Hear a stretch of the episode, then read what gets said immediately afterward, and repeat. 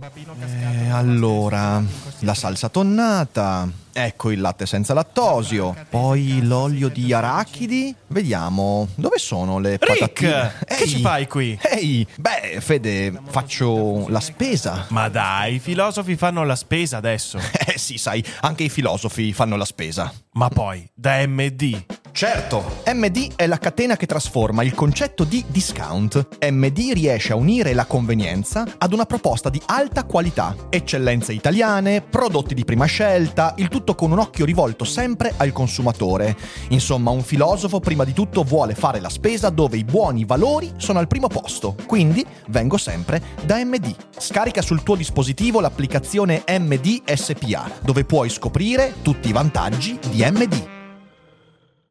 Dobbiamo in qualche modo azzerare gli effetti delle conseguenze particolari che mettono in difficoltà gli uomini e che li spingono a sfruttare a proprio vantaggio le circostanze naturali e sociali. A questo scopo assumo che le parti sono situate dietro un velo di ignoranza. Le parti non sanno in che modo le alternative influiranno nel loro caso particolare e sono quindi obbligate a valutare i principi soltanto in base a considerazioni generali. Si assume quindi che le parti non conoscano alcuni tipi di fatti particolari. Innanzitutto, nessuno conosce il proprio posto nella società, la sua posizione di classe o il suo status sociale. Lo stesso vale nella distribuzione delle doti e delle capacità naturali, la sua forza, intelligenza e simili. Inoltre, nessuno conosce la propria concezione del bene, né i particolari dei propri piani razionali di vita e neppure le proprie caratteristiche psicologiche particolari, come l'avversione al rischio o la tendenza al pessimismo o all'ottimismo. Oltre a ciò, assumo che le parti non conoscano le circostanze specifiche della loro società. Bentornati qui su Daily Cogito, siete arrivati nella live monografica dedicata a John Rawls, autore di un testo capitale della filosofia contemporanea, A Theory of Justice, una teoria della giustizia, che andremo a sviscerare insieme per addentrarci nei meandri di questo importante e controverso pensatore, oltre il nostro velo di ignoranza, o forse all'interno. Beh, scopriamolo, ma come sempre prima, sigla!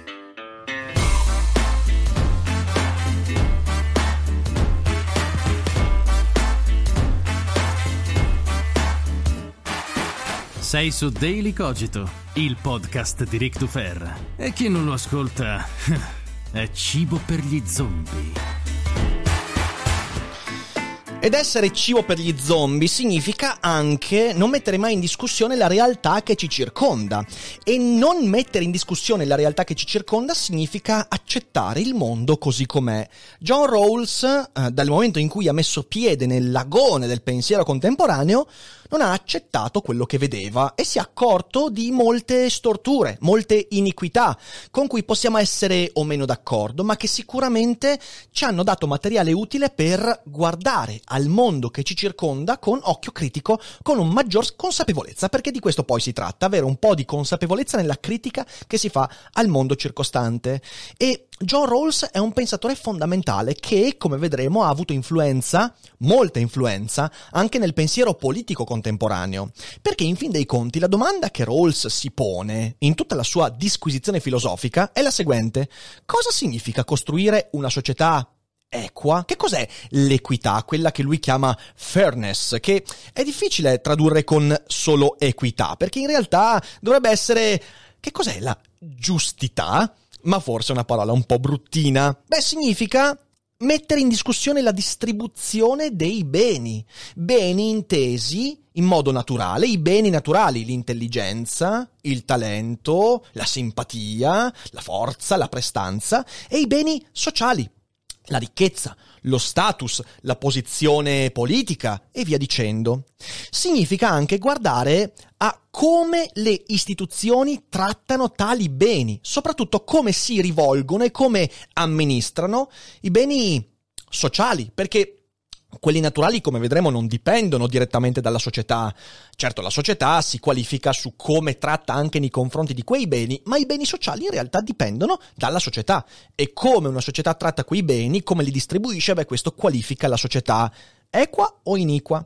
Significa anche capire quali sono i principi su cui fondare le istituzioni, che si fondano le istituzioni, ed è ciò che interessa veramente a John Rawls. I nostri principi, i nostri valori devono trovare il loro corrispettivo e la loro manifestazione nelle strutture istituzionali.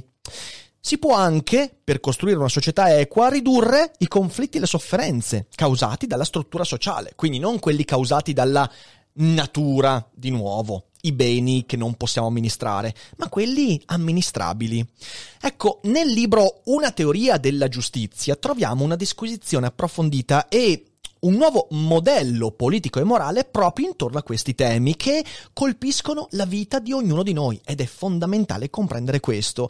È un libro che io ho letto molto tempo fa, ho letto e amato, poi ho letto Nozick con Stato, Anarchia, Utopia e ho preso le distanze da questo libro di Rawls, accorgendomi di alcune fallacie che andremo anche a discutere, ma non dimenticandomi mai la centralità di questo libro, il quale è a tutti gli effetti il manifesto della contemporanea liberal democrazia o della contemporanea social eh, liberalismo, del contemporaneo social liberalismo. Quindi è una cosa molto importante. Eh, per esempio, il Partito Democratico eh, statunitense al suo interno tiene un cuore molto molto rawlsiano e magari eh, riusciremo anche a vedere un po' come. Eh, è un libro che manifesta un innovativo tipo di contrattualismo, un contrattualismo kantiano e poi vedremo anche questo cosa significa. È un libro di filosofia morale e filosofia politica e per esempio Bill Clinton invitava molto spesso John Rawls alla Casa Bianca perché lo considerava il più grande filosofo del Novecento. Ha torto, ha ragione? Beh, ognuno di noi si farà la propria idea su John Rawls questa sera. Eh, beh, ovviamente ehm, Rawls eh, ha scritto tante opere e adesso vi eh, elencherò le opere che consiglio e che trovate sia nella chat durante la diretta che in descrizione se state ascoltando o vedendo questa puntata in differita. Però sicuramente il testo di John Rawls è A Theory of Justice e infatti la mia disquisizione di questa sera verterà quasi esclusivamente su questo libro perché poi tutti gli altri sono una diretta emanazione delle tesi esposte in quel libro. Quindi leggetelo. Leggetelo Comunque, leggetelo perché è un libro importante ed è libro fondamentale per capire alcune manifestazioni politiche e sociali contemporanee. Però prima di lanciarci nella monografica vera e propria, eh, insomma, le opere consigliate come sempre è d'obbligo come detto, una teoria della giustizia, opera cardine, fondamentale da leggere, lì c'è tutto John Rawls. Dopodiché c'è un altro libro, Liberalismo politico, che è un libro che è la continuazione da certi punti di vista di A Theory of Justice, un po' più tecnico, un po' più inerente alle strutture amministrative e istituzionali e sicuramente molto importante, ma è un libro che non ha senso leggere senza la teoria della giustizia. Eh, c'è ovviamente anche Il diritto dei popoli, che è un libro che verte molto di più sul lato valoriale, sul lato della libertà e delle disuguaglianze. Quindi è un libro se vogliamo, un po' più filosofico rispetto agli altri due. Beh, A Theory of Justice è un libro di filosofia to cure, però anche molto molto tecnico, molto specifico. Il diritto dei popoli invece è un libro un po', un po' più sui generis, quindi anche quello da leggere successivamente. Dopodiché ci sono anche i due libri che io ho amato molto. Uno è Lezioni di storia della filosofia politica e l'altro è Lezioni di storia della filosofia morale. Sono delle ottime lezioni che danno un quadro, ovviamente con il filtro di John Rawls, ma che sicuramente non è da scartare a priori per questo motivo. Quindi dateci un'occhiata perché sono tutti libri molto interessanti, ma soprattutto A Theory of Justice. E prima di lanciarci in questa nostra meravigliosa monografica, voglio ringraziare lo sponsor di questa sera, ovvero NordVPN. NordVPN sostiene Daily Cogito e ci permette di far crescere questa community portando a questa community un servizio molto molto importante perché il il VPN, che è qualcosa che io uso da eh, più di due anni, è ciò che ti permette di navigare in sicurezza, eh, ti permette di nascondere il tuo indirizzo IP e quindi cambiarlo anche sulla base degli archivi di vari siti a cui vuoi accedere. Puoi accedere a cataloghi di siti che non sono accessibili in Italia ma in altri paesi e ti dà una protezione aggiuntiva per quanto riguarda lo shopping online, per quanto riguarda la navigazione, anche quando utilizzi hotspot, anche se nel periodo in cui utilizziamo hotspot, però anche quella è una sicurezza in più. Insomma, dateci darci un'occhiata. Se utilizzerete il codice DUFER al link che trovate in descrizione o in chat, beh, avrete accesso per due anni a NordVPN al 70% di sconto con due mesi gratuiti, soddisfatti o rimborsati. Quindi grazie a NordVPN che crede nel nostro progetto, che ci permette di sostenerlo economicamente sponsorizzandolo e date un'occhiata anche voi a NordVPN perché sicuramente non ve ne pentirete. E adesso torniamo alla monografica. Ok, ok. Allora, prima di lanciarci, però, come sempre, due chiacchierette con la chat che magari già iniziano anche a eh, fare delle domande. Andiamo a vedere, andiamo a vedere se i miei bravi mod mi danno delle domande. Allora, vediamo, vediamo un po'. Ciao a tutti, ciao, siete già numerosissimi, grazie mille per essere qua. Eh, Bonnie chiede: Ma il socialliberalismo non è un altro nome per dire socialdemocrazia? E, Beh, ci sono delle sfumature, ci sono delle sfumature. Eh, social liberalismo ha la componente anche di socialismo che non necessariamente c'è nel termine liberal democrazia. Eh, certo, spesso vengono utilizzati in modo intercambiabile, ma le cose sono un po' più complicate di così, quindi ti direi che ni, eh, non è esattamente così. Però, però, insomma, viene utilizzato in modo abbastanza intercambiabile. Ehm, anche a me sembra che il gain del microfono sia un po' alto, quando alzi un po' la voce mi pare distorca. Ma io mi sento in cuffia e non sento distorsioni, però abbasso un pochettino. Eh, meglio leggere The Theory of Justice o Anarchia Stata Utopia, se entrambi quale prima? Boh, io ho letto prima Rawls e poi Nozick. Eh, non vedo controindicazioni, sinceramente, nel, nel, leggere prima quello di Nozick e quello di Rawls. Eh, però direi che insomma, è una tua scelta, una tua scelta. Forse io do un consiglio: leggi prima quello da cui ti sentiresti più distante. Quindi, se sei una persona molto, molto eh, vicina al libertarismo, diritti individuali, vi dicendo, eh, lascia stare Nozick e parti con Rawls. Se invece sei più vicino al lato della socialdemocrazia, socialismo e queste cose, allora leggi prima Nozick. È un ottimo modo per uh, arricchirsi un po'. Eh, parlando di avversione al rischio, Rawls mette alcune fondamenta importanti alla critica marxista. Eh, beh, poi, poi, vediamo, in realtà mm, sul marxismo Rawls eh, spesso glissa, eh. e per quanto non sia un pensatore che io definisco marxista, alcune sue conclusioni sono molto vicine a quello che potremmo definire appunto un pensiero socialista. Poi ci arriviamo, poi ci arriviamo. Bene, allora direi che ci siamo. Eh, Strapattone chiede se un neofita può approcciarsi a questi libri per farsi una base solida di filosofia politica, sono testi difficili. Eh, allora, A Theory of Justice, secondo me, è un testo discretamente accessibile eh, perché non dà per scontate troppe cose, quindi mi sembra abbastanza accessibile, eh, ha un grado di difficoltà legato più che altro alle idee che propone. Eh, Stato, Anarchia, Utopia di Nozick invece è, quello è molto più tosto, molto più tosto, quindi mm, no, quello secondo me deve essere letto in un momento successivo. Nozick era un po' più oscuro di eh, Rawls. Direi di di partire. Che ne dite? Siete d'accordo? Beh, anche se non siete d'accordo, partiamo. Intanto grazie a tutti quelli che si stanno abbonando, continuate ad abbonarvi, a sostenere questo canale, mi raccomando. Grazie. C'è un contratto sociale.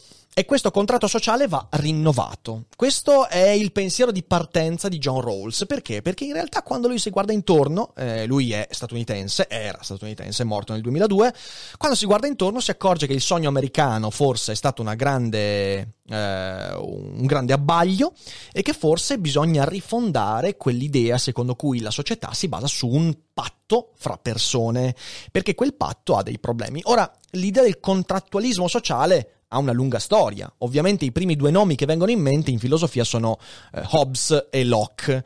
Ora, Hobbes e Locke hanno una visione contrattualista, però anche discretamente contrapposta su come nasce quel contratto, perché vi faccio un brevissimo riassunto, sul canale trovate eh, sia la live monografica su Hobbes che quella su Locke, recuperatela, anche se sono un po' datate però eh, insomma valgono ancora il tempo di visione. Eh, dicevo, da un lato Hobbes è convinto che l'essere umano ehm, stipula un patto sociale eh, demandando il potere di spada, quindi eh, l'amministrazione della violenza al sovrano, per l'indesiderabilità della mancanza del contratto sociale, perché nella mancanza di contratto sociale si tornerebbe a quello stato di natura che è un esperimento mentale, il quale però serve ad Hobbes per dire eh, senza il patto ci mangiamo vivi tutti quanti e anche quelli buoni sono costretti a diventare cattivi e quindi è indesiderabile che tutti siano cattivi. Quindi per preservarci socialmente, per preservarci in quanto esseri razionali, dobbiamo stipulare un patto sociale. Invece, dall'altra parte, Locke dice: No, caro Hobbes, non è vero, tu hai una visione antropologica molto molto pessimista, eh, sei evidentemente una persona che ha incontrato quelli sbagliati nel corso della vita. In realtà il contratto sociale nasce perché gli esseri umani sono naturalmente cooperativi, quindi la cooperazione non è qualcosa che vive nel contratto sociale, ma preesiste al contratto sociale e noi stipuliamo quel patto più per garantirci il funzionamento di quella cooperazione, che non per uno stato di natura eh, assolutamente fantasioso, arbitrario e indesiderabile.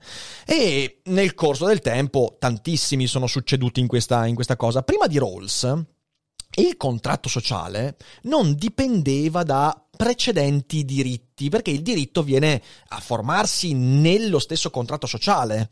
In Rawls invece ci sono dei principi che precedono il contratto sociale e sulla base di quei principi che poi andremo a vedere, il contratto sociale prende una forma diversa e sulla base di quella preesistenza Rawls decide di rifondarlo.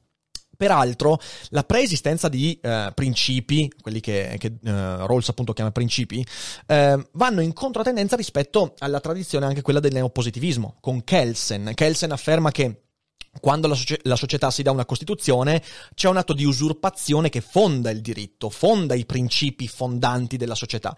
Eh, e quindi eh, la tesi di Rawls va anche in controtendenza rispetto alla predominante visione neopositivista del diritto, del diritto positivo, che nel Novecento ha avuto tanta tanta fortuna con Carl Schmitt e un sacco di altri giuristi. Ora, Rawls, nell'affrontare il contratto sociale, si accorge che la giustificazione dell'autorità dello Stato è insufficiente. Fino a Rawls, secondo Rawls, tutti i filosofi hanno basato il contratto su una domanda. Si sono chiesti su cosa si giustifica l'autorità dello Stato. E allora c'è Hobbes, per esempio, fra tutti gli altri, il quale dice, beh, l'autorità dello Stato si fonda sull'atto dei sudditi o cittadini di rinunciare al potere di spada, quindi abdicano alla propria possibilità di ammazzare il vicino di casa e dicono caro Stato, fai tu, ti diamo la spada, l'amministri tu e vediamo come va.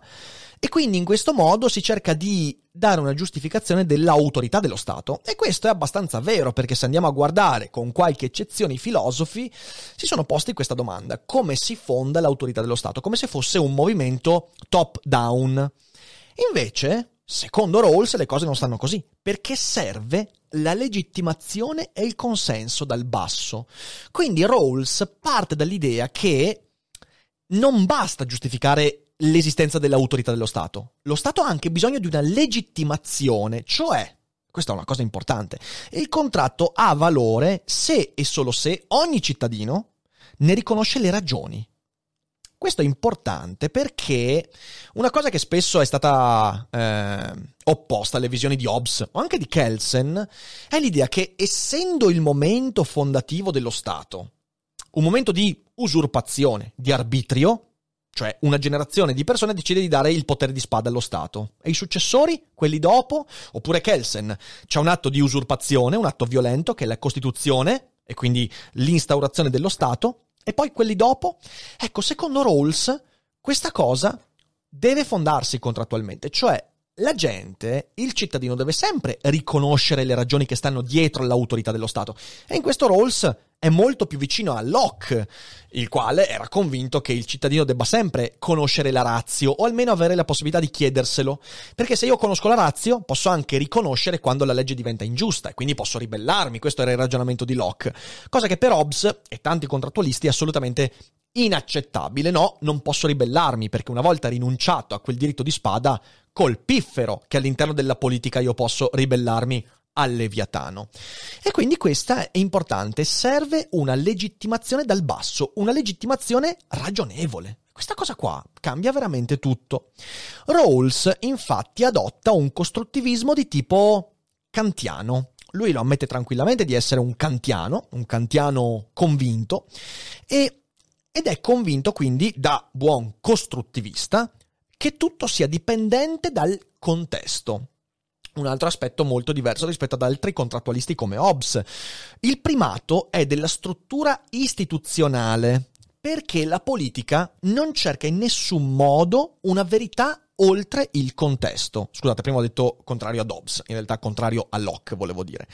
Il primato è della struttura istituzionale perché l'istituzione è ciò che conta e la politica non serve per indagare la natura dell'essere umano. Tutte le domande su ciò che sta oltre il contesto in cui l'istituzione trova fondamento non hanno alcun senso, non, hanno, non ci portano da nessuna parte. E oltre a questo lui opera letteralmente un antiplatonismo politico, cioè la politica non si fonda su qualcuno che, avendo capito qualcosa della società, riescono a guidarla.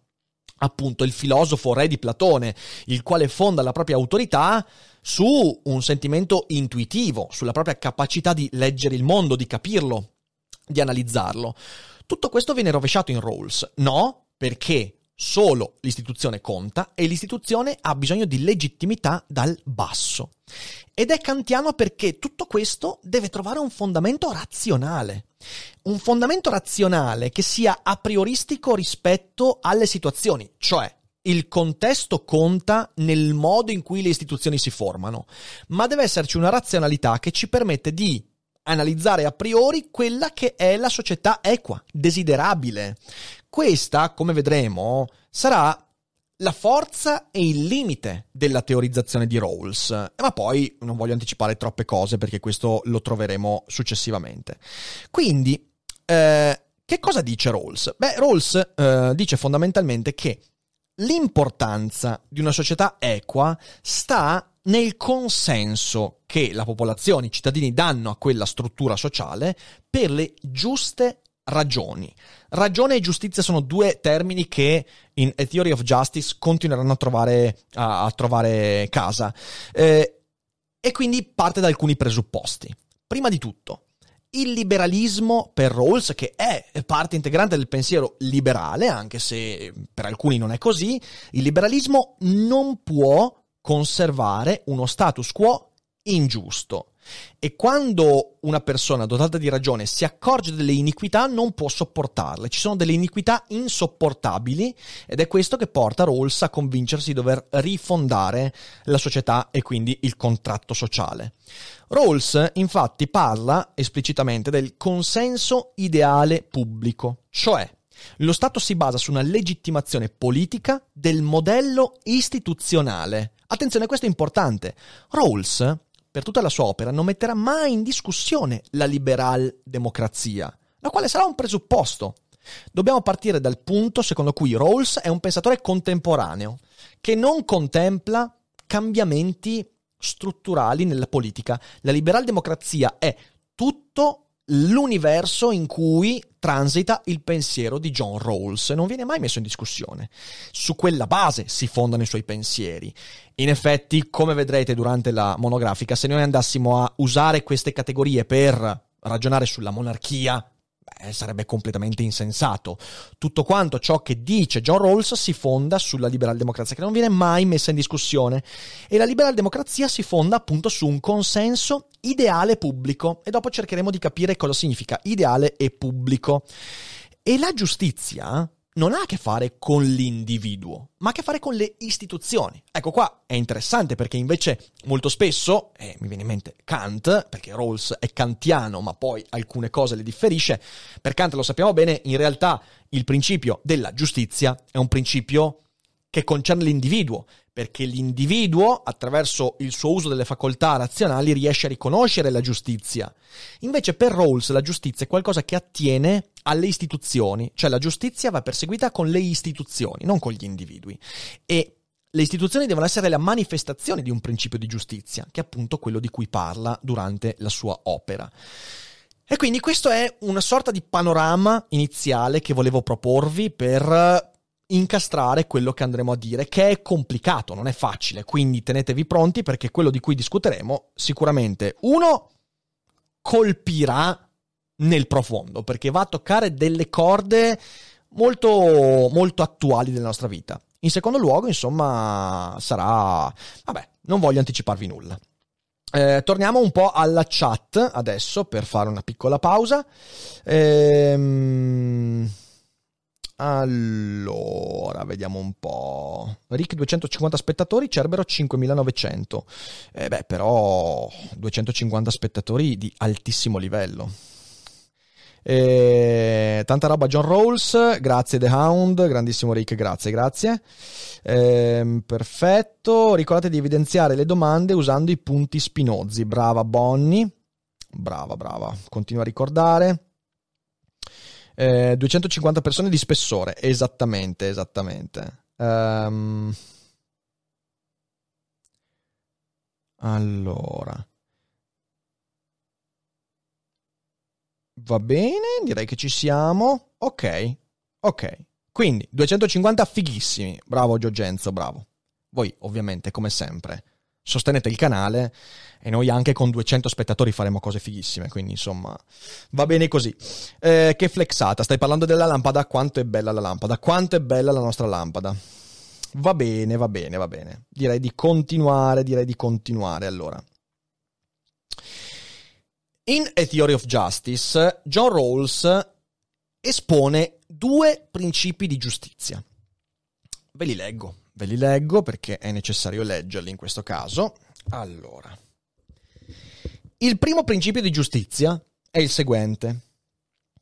Ogni persona ha un uguale diritto alla più estesa libertà fondamentale compatibilmente con una simile libertà per gli altri. Ve lo ripeto, Ogni persona ha un uguale diritto alla più estesa libertà fondamentale compatibilmente con una simile libertà per gli altri. Questo è il primo principio. Il secondo sostiene che le ineguaglianze economiche e sociali, come quelle di ricchezza e di potere, sono giuste soltanto se producono benefici compensativi per ciascuno e in particolare per i membri meno avvantaggiati della società producono benefici compensativi per tutti, soprattutto per i meno avvantaggiati. Questi sono due principi di cui parla eh, e che fondano la sua teoria della giustizia.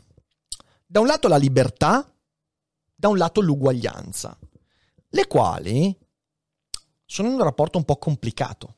Nella storia del pensiero occidentale, libertà e uguaglianza spesso sono andate addirittura a scontrarsi le une con le altre. Nel marxismo c'è una preponderanza dell'uguaglianza che dovrebbe fondare di conseguenza la libertà, ma che poi storicamente non è mai riuscito a effettivamente fondare.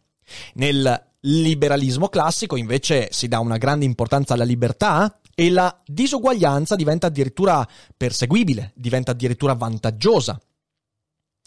Ecco, Rawls cerca di mettere insieme questi due mondi e li mette insieme anche in un modo gerarchico. Perché secondo Rawls il primo principio, quello della libertà, è prioritario sul secondo, quello dell'uguaglianza e della disuguaglianza. Infatti, dice così. I principi di giustizia devono essere ordinati lessicalmente e quindi la libertà può essere limitata soltanto in nome della libertà stessa. Vi sono due casi. A una libertà meno estesa deve rafforzare il sistema di libertà condiviso da tutti? E B, una libertà inferiore all'eguale libertà deve essere accettabile per quei cittadini che, dono, che godono di minore libertà. I due casi sono il lockdown. Una libertà meno estesa deve rafforzare il sistema di libertà condiviso da tutti. Perché questo? Eh, sto facendo un esempio, eh, non entriamo nel discorso lockdown, però è soltanto per un esempio. Questo è un principio che abbiamo visto applicato negli ultimi mesi in tutto il mondo. Perché? Perché il lockdown è una limitazione della libertà, ma solo in virtù del fatto che preservando la vita delle persone si riesce a sostenere e a preservare la libertà condivisa da tutti. Una libertà di circolazione durante eh, l'esplosione della pandemia avrebbe significato una diminuzione della libertà per coloro che eh, avessero avuto gravi conseguenze dal virus. Questo è soltanto un esempio, ok? Capiamoci. B. Una libertà inferiore all'eguale libertà deve essere accettabile per quei cittadini che godono di minore libertà. E quindi questo, vabbè, questo si esplica da solo. Insomma, il liberalismo di Rawls è un liberalismo della libertà, non della felicità, cioè un liberalismo che parla della libertà e dell'autonomia dei cittadini. I cittadini dev- devono potersi emancipare da ciò che impedisce quell'emancipazione. Questo è importante perché eh, nel corso del Novecento negli Stati Uniti si è parlato invece molto di un liberalismo della felicità, eh, la eh, fantomatica e eh, proverbiale ricerca della felicità, cioè un uomo è libero di cercare la felicità. Invece il liberalismo di Rawls è una libertà che alimenta la libertà stessa, la libertà intesa come autonomia intellettuale, di pensiero, di espressione e tutto questo. Infatti le libertà di cui parla per il primo principio sono libertà di culto, libertà di coscienza, libertà di opinione e di stampa, le libertà politiche, di voto, di partecipazione, le libertà di habeas corpus, la libertà di venire riconosciuto in uno status sociale legato al proprio lavoro, la libertà di avere una sufficiente dignità umana e di amor proprio. Queste sono le libertà di cui parla Rawls. E la libertà in Rawls è più importante dell'uguaglianza. Peraltro questo è il motivo principale per cui Karl Popper ebbe parole di elogio per A Theory of Justice di Rawls, per quanto, come vedremo, i due pensatori siano differenti sotto tanti punti di vista, soprattutto sul punto di vista epistemologico, dell'oggettività. Rawls è un costruttivista, Popper non lo era, e questa è una differenza abissale, però nell'idea che l'uguaglianza possa essere raggiunta solo se preserviamo la libertà, mentre eh, se preserviamo l'uguaglianza ma non la libertà, miniamo alla base anche l'uguaglianza. Questa idea è molto forte anche in Popper, infatti c'è la sua opera famosa, La libertà è meglio dell'uguaglianza, che consiglio di leggere perché è un bellissimo libro. Ecco, questo è un principio molto importante e, ed è fondamentale perché gerarchicamente il secondo principio che adesso andiamo ad analizzare è appunto secondario. Infatti, nel secondo principio, eh, Rawls dice una cosa interessantissima. Dice le ineguaglianze sono ok, sono sopportabili, sono addirittura perseguibili se e solo se producono benefici compensativi per tutti quanti, in particolare per gli avvantaggiati, scusatemi, per, per i meno avvantaggiati. Cosa vuol dire questo? Vuol dire che la disuguaglianza non è qualcosa che a priori sia da condannare, anzi, come vedremo esistono disuguaglianze che si producono all'interno di un contesto sociale e che sono eque perché l'esistenza di quella disuguaglianza porta benefici compensativi per quelli che stanno in fondo alla curva gaussiana, a quelli più sfortunati, gli ultimi. Ecco, se le disuguaglianze producono questo tipo di eh, vantaggio collaterale, allora non sono soltanto sopportabili e tollerabili, sono perseguibili, sono moltiplicabili. Infatti Rawls a un certo punto nella teoria della giustizia dice non c'è niente di male nel pensare che qualcuno di talento abbia la possibilità e che eh, allora, aspetta, dice questo, adesso me lo ricordo a memoria, però a un certo punto dice: Non c'è niente di male nel pensare di poter dare incentivi economici a qualcuno di talento per perseguire i suoi obiettivi, togliendo quelle risorse dagli ultimi, se la persecuzione della felicità e del successo per quello di talento poi porta dei vantaggi, dei benefici compensativi più alti rispetto a ciò che abbiamo sottratto agli ultimi. Quindi addirittura arriva a portare eh, una tesi molto forte, il che significa che la disuguaglianza per Rawls, e in questo lui eh, si accoda a pensatori molto, molto liberali, libertari, come Hayek, come von Mises e tanti altri, e anche Nozick dice la disuguaglianza può essere motore di benessere. Il punto è che quella, quella disuguaglianza deve essere non a discapito di qualcuno, ma deve essere a beneficio di tutti. Certo, Qualcuno potrebbe obiettare, poi le obiezioni arriveranno, eh, eh sì, ma come fai a dire che è a beneficio di tutti quanti? In realtà si parla di idealità e quindi parliamo come prima del consenso ideale pubblico. Tutto quello di cui sta discutendo Rawls e di cui stiamo discutendo noi è a principi, a idealità, a generalità. Poi ovviamente in questa teoria della giustizia, come in tantissime altre, calare queste idee nella realtà beh, diventa molto complicato e se nel principio ci sembra tutto chiaro grazie all'uso della ragione, quando poi entriamo a contatto con la realtà capiamo che le sfumature di grigio spesso dimostrano la non infallibilità di certe, di certe posizioni. Però quella disuguaglianza parte da un'idea e l'idea è che i beni primari devono essere ben distribuiti. Una società equa è quella in cui i beni primari devono essere ben distribuiti. E nei beni primari, qualcuno potrebbe dire ma cos'è un bene primario? Perché eh, per me il bene primario è la Nintendo Switch, per un altro invece il bene primario è qualcos'altro, è la Barbie o la collezione di film. Quindi è un problema. Beh, prima di tutto Rawls fa una suddivisione necessaria fra i beni primari, naturali, e i beni primari sociali. E questo è importante da capire perché da un lato noi abbiamo i beni primari naturali, i quali sono amorali, cioè sono neutrali rispetto alla moralità. Non dipendono dalla società, non dipendono dalle strutture istituzionali, ma ovviamente la società si valuta anche su come utilizza, come approccia a quei beni naturali. E quali sono i beni naturali? Li abbiamo citati prima, l'intelligenza, la prestanza fisica. Quindi un bravo atleta ha un bene primario naturale che è la fisicità, la forza, l'atletismo. Un grande matematico ha un bene primario naturale che è l'intelligenza, la capacità di ragionamento e di calcolo. Eh, un, un, una modella ha un bene primario che è naturale che è la bellezza, su cui poi bisogna lavorare, ma è comunque un bene, è una sorta di, di patrimonio, un patrimonio che può essere genetico, naturale e queste cose qua. Poi ci sono i beni sociali i quali sono direttamente dipendenti dal modo con cui la società è strutturata, e quindi la ricchezza, e quindi lo status symbol, lo status sociale, eh, la dignità sociale, e tutte queste cose che vanno a comporre appunto una serie di beni eh, che, di cui comunque soprattutto la ricchezza è la, la, la cosa più, più, spiccata.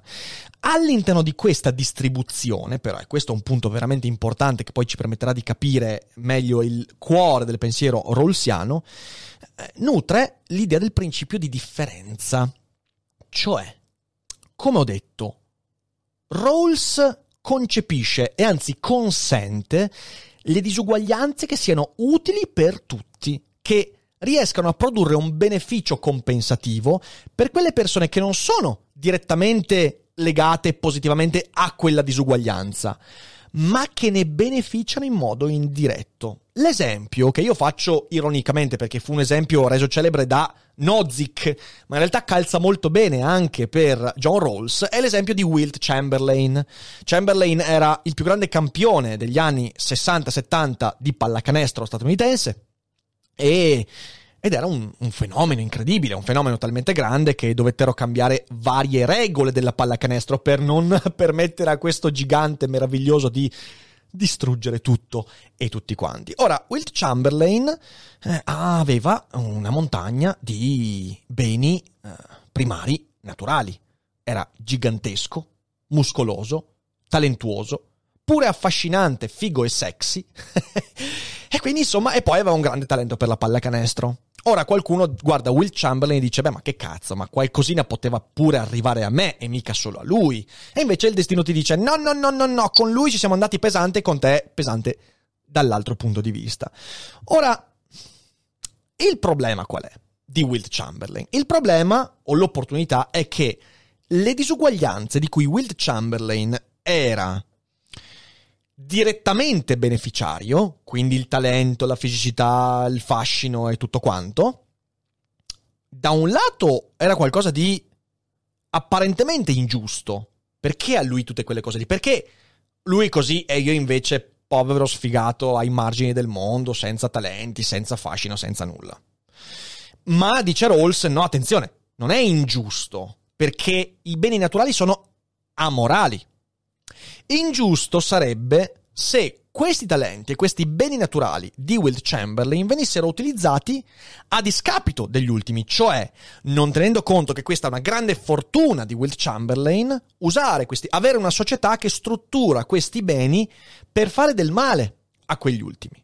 Ma, dall'altra parte, Will Chamberlain è all'interno di una società dove i suoi talenti vengono messi al servizio delle persone le quali scelgono di pagare un biglietto e di farlo diventare pure ricco, quindi non ha soltanto i beni naturali, c'ha pure i beni sociali perché diventa ricco, si arricchisce e tutto quanto.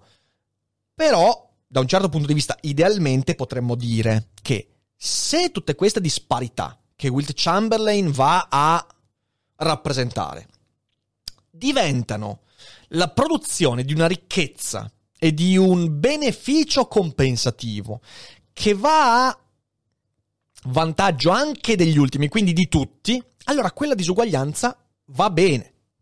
Dal punto di vista di Rawls, Will Chamberlain non è però questo. Perché? Perché la società dello spettacolo ovviamente crea benefici compensativi in una stretta cerchia di persone, che sono quelle che possono permettersi di guardare le sue partite, di comprare il giornale sportivo, la maglietta di Will Chamberlain e tutte queste cose. E quindi in realtà la società lì è strutturata in modo iniquo. Bisognerebbe trovare un modo per far sì non che Wilt Chamberlain non possa fruire del suo talento o non si arricchisca per quel talento, perché quello è un incentivo che permette a quel talento di trovare una giusta manifestazione. Bisognerebbe trovare dal punto di vista di Rawls una società, quindi una, un modello istituzionale che distribuisce meglio i benefici compensativi che Will Chamberlain genera. Ma attenzione, perché li genera? Perché c'è un contesto. Ed ecco allora qual è il costruttivismo di John Rawls. Ed è il motivo per cui la persona di talento, se tassata, se sfruttata, se defraudata di una parte della sua ricchezza o del suo risultato, non dovrebbe sentirsi parte integrante di un'ingiustizia, perché tutto quanto, anche il modo con cui Will Chamberlain sfrutta il suo talento, è parte del contesto. E modificare il contesto significa per esempio, distribuire meglio i benefici compensativi che derivano dalla partita dei Los Angeles Lakers in cui Will Chamberlain schiaccia in testa Bill Russell e fa un mazzo così ai Boston Celtics, tanto per darci un'idea. Va bene?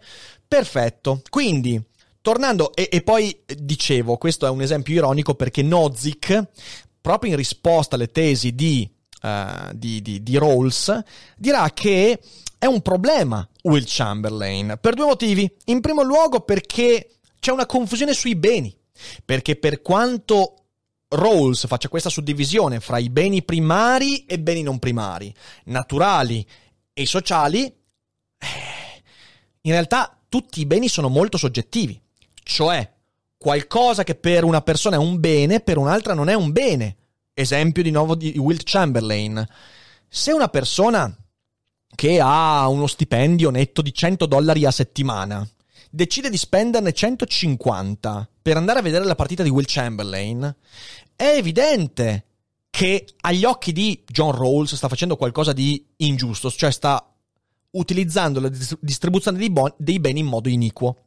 Ma dal punto di vista di quella persona, il bene che acquisisce, magari mettendo a rischio se stesso, magari facendo la dieta per una settimana, oppure addirittura facendo del male alla sua famiglia, perché sta spendendo soldi in un modo assolutamente scellerato, però il bene che quella persona ne trae dal vedere Will Chamberlain mh, mm, sul uh, parquet di Los Angeles magari gli porta una cosa che per altri è assolutamente non misurabile. Quindi Nozick critica Rawls e dice attenzione, perché Rawls cerca di un, fare un discorso che eh, vuole convincerci dell'oggettività di alcuni beni e di alcuni parametri con cui i beni si manifestano.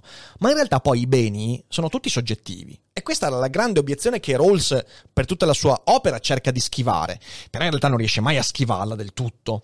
E, ehm, e poi ci sono altre obiezioni tipo sulla base di cosa la disuguaglianza è giustificata? Perché il discorso di Rawls, eh, che ho appena fatto, e lui non fa il discorso su Chamberlain, ok? Cioè, nella, nell'opera di Rawls non troverete il discorso su Chamberlain, ripeto, è una cosa ironica per esemplificare. Eh, però quando lui fa quel discorso sulla disuguaglianza accettabile, eh, ciò è molto molto vicino al principio utilitarista del maggior bene possibile per il maggior numero di persone possibile. E Rawls cercò anche lì di deviare per tutta la carriera questo tipo di obiezione, perché lui voleva discostarsi da un utilitarismo, quello di Bentham, quello di John Stuart Mill, eh, che appunto diceva non il bene, non la giustizia, ma l'utile e quindi ciò che funziona è giusto. Ehm, e quindi questa è una prima obiezione. La seconda obiezione è che eh, la naturalità, neutralità, scusatemi, morale del talento eh, crea un sacco di problemi. Perché? Perché in realtà, di nuovo, la suddivisione in beni primari naturali e beni primari sociali è molto arbitraria quella che fa John Rawls. Infatti non ci spende, non ci spende tante tante pagine. E quel tipo di pensiero, quindi l'idea che l'uso del talento sia parte integrante del modo con cui le istituzioni si manifestano, ha portato nel corso degli ultimi decenni anche a delle derive. Per esempio mi vengono in mente tutti i discorsi anti-meritocrazia eh, di questi ultimi decenni. Michael Sandel, che è un filosofo attuale, ne ho parlato qualche mese fa, vi ricordate la guerra alla meritocrazia? Sandel è un Rawlsiano, però molto più vicino a un'ala marxista e molto più socialista, il quale dice fondamentalmente che non ci sarebbe nulla di male nel dire a Walt Chamberlain, guarda, tu con l'uso del tuo talento non puoi più guadagnare come prima. Quindi in realtà non ti stai meritando il successo che stai avendo perché, perché tu i tuoi talenti li hai avuti in modo fortunoso e quella fortuna eh, fa, fa sì che questo talento diventi qualcosa di successo, ma non c'è nulla di naturale in questo. E ovviamente se andate a leggere Rawls questo dubbio rimane. Lui fa una ripartizione di questo tipo fra natura e società nei beni, però non convince, non convince e lascia adito a interpretazioni di questo tipo. Ehm, quindi Rawls eh, cerca di rispondere a queste obiezioni dicendo appunto eh, che il talento Wilt Chamberlain lo può sfruttare solo in un regime di cooperazione, perciò non c'è un'ingiustizia a tassare il talento, a redistribuire i risultati di quel talento, fin tanto che, eh, fin tanto che questo poi non va a danneggiare la coda, quindi gli ultimi, oppure non va a danneggiare lo stesso Will Chamberlain, perché questo fondamentalmente dice Rawls. Tu non devi danneggiare colui che possiede un bene primario naturale, perché quello diventa iniquo, diventa ingiusto. Ma, ma, allora a quel punto mi viene da dire, in primo luogo questo è già l'argomento di Locke, l'ho detto prima. Eh, Locke dice che il contratto sociale eh, si sviluppa in seno all'idea che per cooperare, per garantire la continuità della cooperazione, si debba istituire un contratto sociale. E quindi questo è un argomento già visto con Locke. Dall'altra parte c'è un'ulteriore obiezione. Questa idea contraddice la preesistenza dei principi al contratto, perché quello che va a dire um, Rawls in questo ambito, quindi la gestione dei talenti e quindi dei beni primari naturali, eh, è molto molto vicino a un contrattualismo locchiano, quindi a un contrattualismo che dice si fonda tutto sul contratto sociale. Quindi di fatto in questo ambito Rawls sembra tornare molto vicino al contrattualismo classico con alcune differenze che dopo la lettura della chat andremo di nuovo a sviscerare insieme. E quindi torniamo, torniamo, torniamo a noi. Allora, vediamo un po'. Zefiro dice, beh, eh, in effetti pensare al valore solo come un insieme di parametri di utilità pratica economica è un po' limitante. Il valore è soggettivo e poco misurabile a questo livello. È una obiezione che è stata fatta svariate volte. Eh, allora, domanda di Norval, ma quindi i beni primari amorali possono essere assimilati al pensiero di Seneca riguardo alla ricchezza? Uh, beh, siamo in contesti molto molto diversi, eh. Um, in realtà no, perché Seneca vede la ricchezza, l'abbiamo visto a inizio mese, come un, uh, un bene, uh, un bene appunto sì, amorale, che la persona deve accettare e deve usare per fare del bene. E questo sì è molto vicino a quello che poi dice Rawls, solo che Rawls non dà questa responsabilità all'individuo, lo dà alla società. Quindi non dice se tu sei ricco devi capire che devi usare quel denaro per la tua virtù e quindi per essere generoso, per mm, migliorare la società e via dicendo. Eh, Rawls dice se tu hai quella ricchezza io società devo tassarti per far arrivare quella cosa a quelli meno fortunati. Quindi c'è un approccio molto diverso. In secondo luogo, la ricchezza per Rawls è qualcosa che dipende direttamente dallo, da, dalla struttura sociale. E in Seneca questo aspetto non c'è, per esempio. Eh, Seneca sa che la ricchezza è una fortuna, eh, sa quindi, quindi, che arricchirsi non è qualcosa che dipende soleta, solamente dai miei talenti, però dall'altra parte non fa il discorso del tipo sì, non, non, non, va nella direzione proposta da Rawls. Quindi sono comunque molto molto diversi. Eh, grazie Agrimensore per il settimo mese, grazie. Eh, ah, Bonnie mi ha mandato le, le domande in privato, bravissima.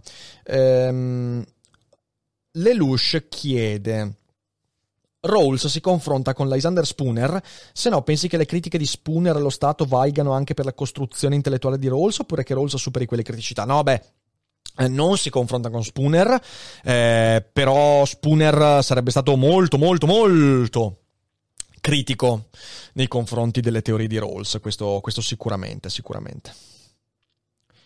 Eh, per me la libertà dell'uomo, dice Fili BND, e di conseguenza il beneficio che trae l'uomo dal vedere la partita non devono andare oltre e calpestare la libertà della famiglia dell'uomo di mangiare. Eh, ma questo è, questo è perché, adesso è un esempio estremo, va bene? Cioè, cerchiamo di contestualizzare poi, questi sono discorsi di principio che poi hanno bisogno di venire ricondotti alla realtà. Eh, nell'esempio estremo, il tuo, eh, il tuo messaggio dipende dal fatto che ciò che per te è bene è soggettivamente diverso rispetto a ciò che per un altro è bene. Questo è fondamentale da capire perché se non si capisce questo eh, ci sfuggono tanti aspetti del discorso di Rawls. Eh, mi piace questo Nico Fontana che arriva e invita nel suo canale, ma... ciao Zeffiro, ciao. ma rendiamoci conto. Ehm, Giuseppe Savoia chiede: Secondo te, Rick, può esistere una società basata sulle tesi di Rawls in tutte le categorie della società? Ehm, il punto fondamentale è che per me le teorie di Rawls sono molto belle, però inapplicabili nella quasi totalità dei casi poi concreti. Questo è un po' il, il discorso. E va bene, possiamo passare al prossimo punto. Possiamo passare al prossimo punto. No, prima c'è Iaco che chiede eh, quale potrebbe essere il concetto di proprietà privata per Rawls rispetto a filosofi come Locke. Eh, beh, in realtà Rawls non punta particolarmente l'attenzione sul concetto di proprietà privata, no, non ne parla tantissimo. Eh, ovviamente è un tema che è sempre serpeggiante, però è evidente l'approccio di Rawls e l'approccio è che la proprietà privata non è esattamente un bene primario eh, né naturale, come invece voleva Nozick, né sociale. È qualcosa di secondario, qualcosa di complesso che va analizzato un po' più nelle sue parti. Eh, e quindi eh, questo è quello che ti risponderei. Ok, andiamo avanti. Andiamo avanti perché adesso arriviamo al nocciolo, arriviamo proprio al nocciolo della teoria di Rawls. Nel frattempo il mio touch ha smesso di funzionare, quindi non riesco a fare lo zoom, ma va bene, leggo comunque piuttosto bene. Allora, allora, ehm, aspetta un attimo, fatemi provare a riavviare OneNote, che eh, vedo un po' se, se si ripiglia qua. Che figata. Allora. Wait a minute, wait a minute.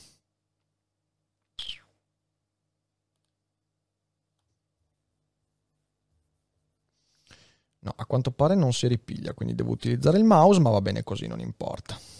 Allora, eh, scusatemi, ho avuto un piccolo problema tecnico, ma adesso torniamo, adesso torniamo, don't worry è che ogni tanto quando, quando, si scalda, e l'unico difetto di questo Surface Book 3, quando si scalda il touch non è più responsivo, quindi poco male, posso usare tranquillamente il um, mouse. Ora arriviamo a quello che, è, che, che ha reso celebre John Rawls, cioè il cosiddetto esperimento mentale della posizione originaria. Rawls afferma, e qui andiamo al nocciolo della sua teorizzazione, afferma che attori liberi e uguali riconosceranno i due principi di cui ho parlato prima e la loro gerarchia. Vi ribadisco i principi quali sono. Ok, così siamo tutti sullo stesso punto. Primo principio. Ogni persona ha uguale diritto alla più estesa libertà fondamentale, compatibilmente con una simile libertà per gli altri. Secondo principio. Le inuguaglianze economiche e sociali, come quelle di ricchezza e di potere, sono giuste soltanto se producono benefici compensativi per ciascuno e in particolare per i membri meno avvantaggiati della società. Questi sono i due principi. Ora cercheremo di capire in primo luogo come Rawls arriva a questi due principi, che non sono scelti così a caso, ma sono parte integrante di, una, di un lungo percorso. E in secondo luogo, come riesce a fondare una società che si basa su questi principi.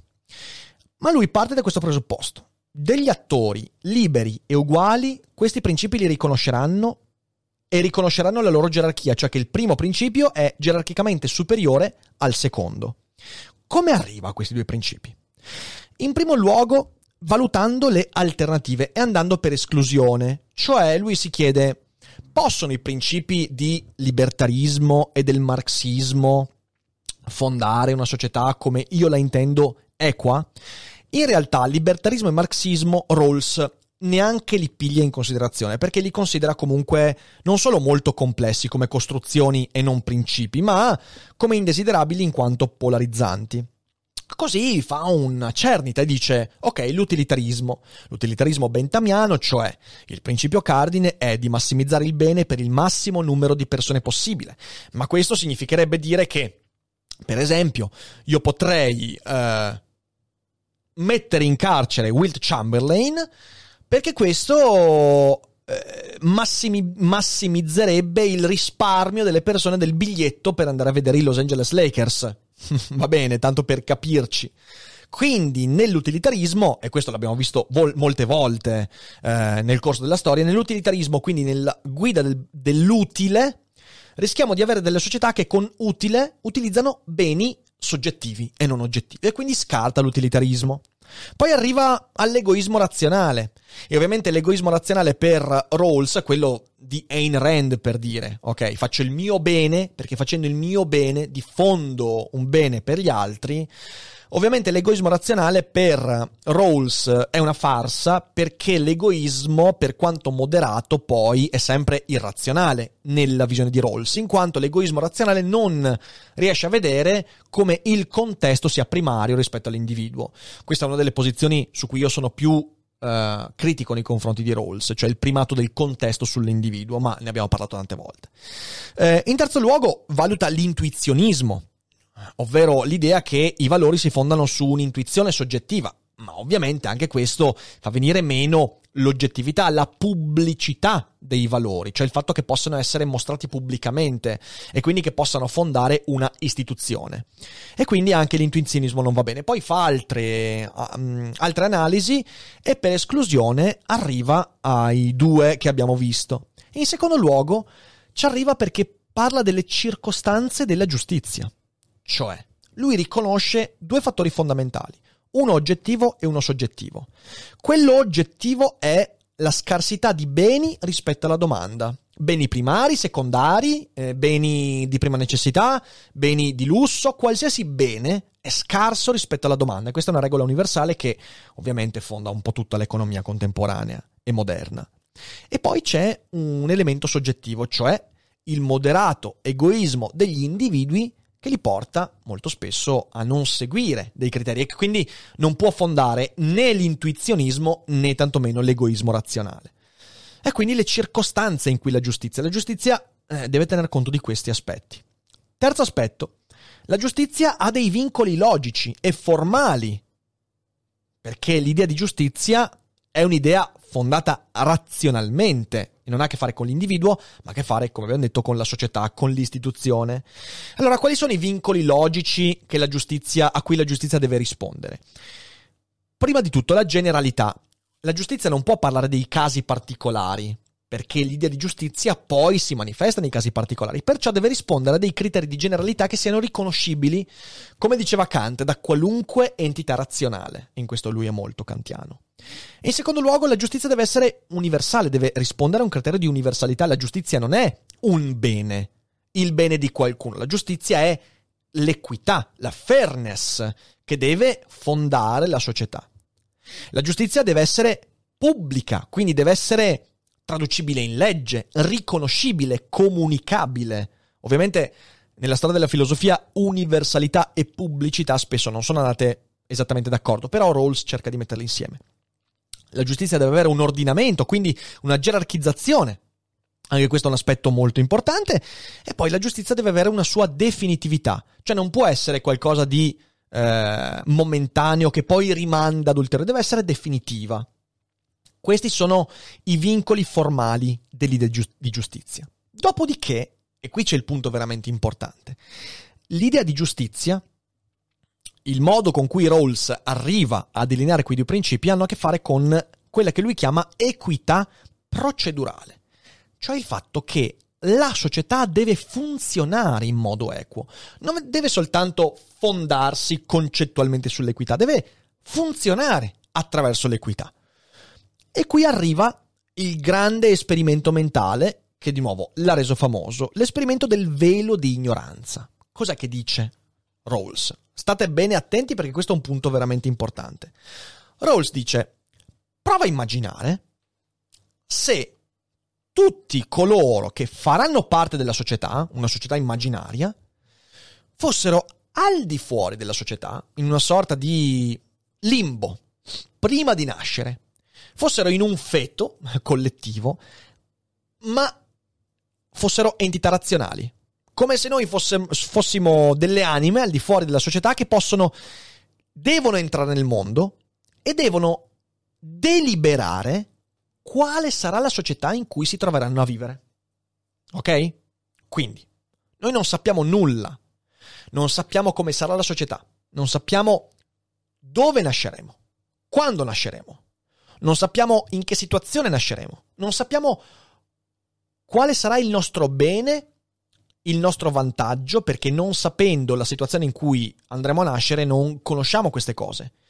Non conosciamo quali saranno i nostri talenti, quindi, se saremo forti, alti, deboli, biondi, grassi, bravi, simpatici, antipatici, se saremo bravi a dipingere, bravi giocatori di basket, non sappiamo nulla. Siamo delle entità astratte ma razionali che sulla base di questa ignoranza pressoché totale inerente alla situazione in cui ci troveremo a vivere, devono deliberare su quale tipo di società vivranno. Se io non sapessi di finire nella Vicenza nel 2021, ma in cuor mio rischiassi di finire nel, nel Ruanda del 1993, qual è la società che vorrei immaginare? Quello di Rawls è un particolare esperimento mentale per forzare l'individuo a chiedersi cosa significherebbe non essere me ma essere qualcun altro? E cosa significherebbe fare delle scelte non sapendo quale situazione mi troverei a incarnare? Non sapendo se finirò in una famiglia fortunata o sfortunata, povera o ricca, altolocata o nei bassi fondi, con una malattia invalidante o sano. Ecco, Rawls dice che con questo presupposto noi possiamo fondare delle regole della società eque. Perché? Delle entità razionali che non sappiano come si manifesteranno nel mondo, potrebbero, anzi, nella sua idea dovrebbero, creare una società in cui non possono parteggiare per quelle manifestazioni istituzionali che avvanteggerebbero la loro parte. Voglio dire, è il discorso sui privilegi. Io sono maschio, bianco, etero e via dicendo. Se io prima di venire al mondo sapessi di diventare maschio, bianco, etero, è probabile, quasi sicuro, che vorrei una società che va a impattare positivamente sul mio status. Ma se io non sapessi niente di tutto questo, e se fossi un'anima al di fuori del mondo che poi verrà gettata nel mondo chissà dove, chissà quando, allora cercherei di immaginare un patto sociale diverso. Questa è un'idea molto interessante perché? Perché l'esperimento mentale di Rawls permette di immaginare una struttura sociale eliminando le contingenze particolari, emendando l'informazione. Non possiamo fare insider trading sulla società, non sappiamo dove finiremo, quindi non possiamo pensare per quale parte ti faremo? Perché magari immaginiamo una società che valorizza le persone asiatiche, ma finiamo per essere africani. Magari immaginiamo un mondo in cui eh, vengono valorizzati quelli con il pizzetto rosso e invece finiamo per essere completamente mori e senza pizzetto. Capito quello che intendo? Quindi, da un certo punto di vista, questo è un esperimento mentale che cerca di eliminare a priori quello che invece poi diventa la conflittualità delle parti, che si manifesta perché ognuno porta avanti la propria parte e vuole che la società favorisca la sua parte. Ed è questo l'egoismo moderato di cui parlava. Una società in cui un esperimento mentale, anzi, in cui ci sia indipendenza della ragione dallo status, cioè io posso immaginare il modo con cui la società si costruirà, al netto del fatto di ricoprire quel ruolo, di avere quell'etnia, di essere in quella situazione, perché è probabile, in un lancio di dadi, che io finisca in una situazione completamente diversa rispetto a quella per cui ho preso parte. Quindi posso ragionare senza venire colpito da quel conflitto di interessi. Questo peraltro è un aspetto che uh, ha creato grandi imbarazzi alle posizioni religiose, perché ovviamente la religione uh, rigetta l'idea che l'anima, se vogliamo parlare di anima, sia qualcosa di totalmente uh, privo di quelle caratteristiche che poi si manifestano nella nostra vita. Quindi c'è tutto un, un, un, dibattito intorno a questo esperimento mentale anche proprio a livello, a livello mi verrebbe da dire quasi teologico. Ehm, e quindi tutto questo costruisce un'idea fondamentale, che una buona parte delle iniquità che noi viviamo nella società, le viviamo perché partiamo tutti da presupposti informativi che minano alla base la nostra capacità di creare quell'equità di cui lui parla. Bisognerebbe partire tutti come se fossimo colpiti da un velo di ignoranza, come se ignorassimo tutta la situazione in cui ci troveremo poi a vivere.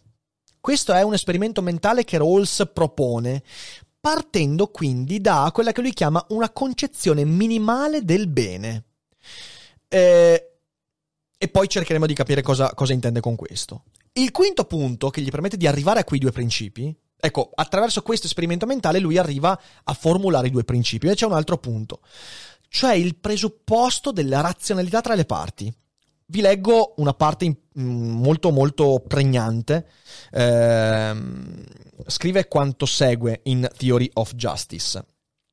Si pensa che una persona razionale abbia tra le opzioni che le si presentano un insieme coerente di preferenze. Esse Essa le ordina secondo la misura in cui favoriscono i suoi obiettivi. Segue poi il piano che soddisfa la maggiore quantità dei suoi desideri e che ha le maggiori possibilità di essere portato a termine con successo. Eh, e questo è fondamentale, cioè la, il presupposto che le persone siano razionali è fondamentale, perché senza quello cade tutto quanto. E poi ci arriviamo su questo. Eh. Ehm, c'è un problema, che in questa razionalità poi Rawls fa delle scelte di esclusione che dal mio punto di vista sono assolutamente incomprensibili. Per esempio, esclude che delle entità razionali provino invidia.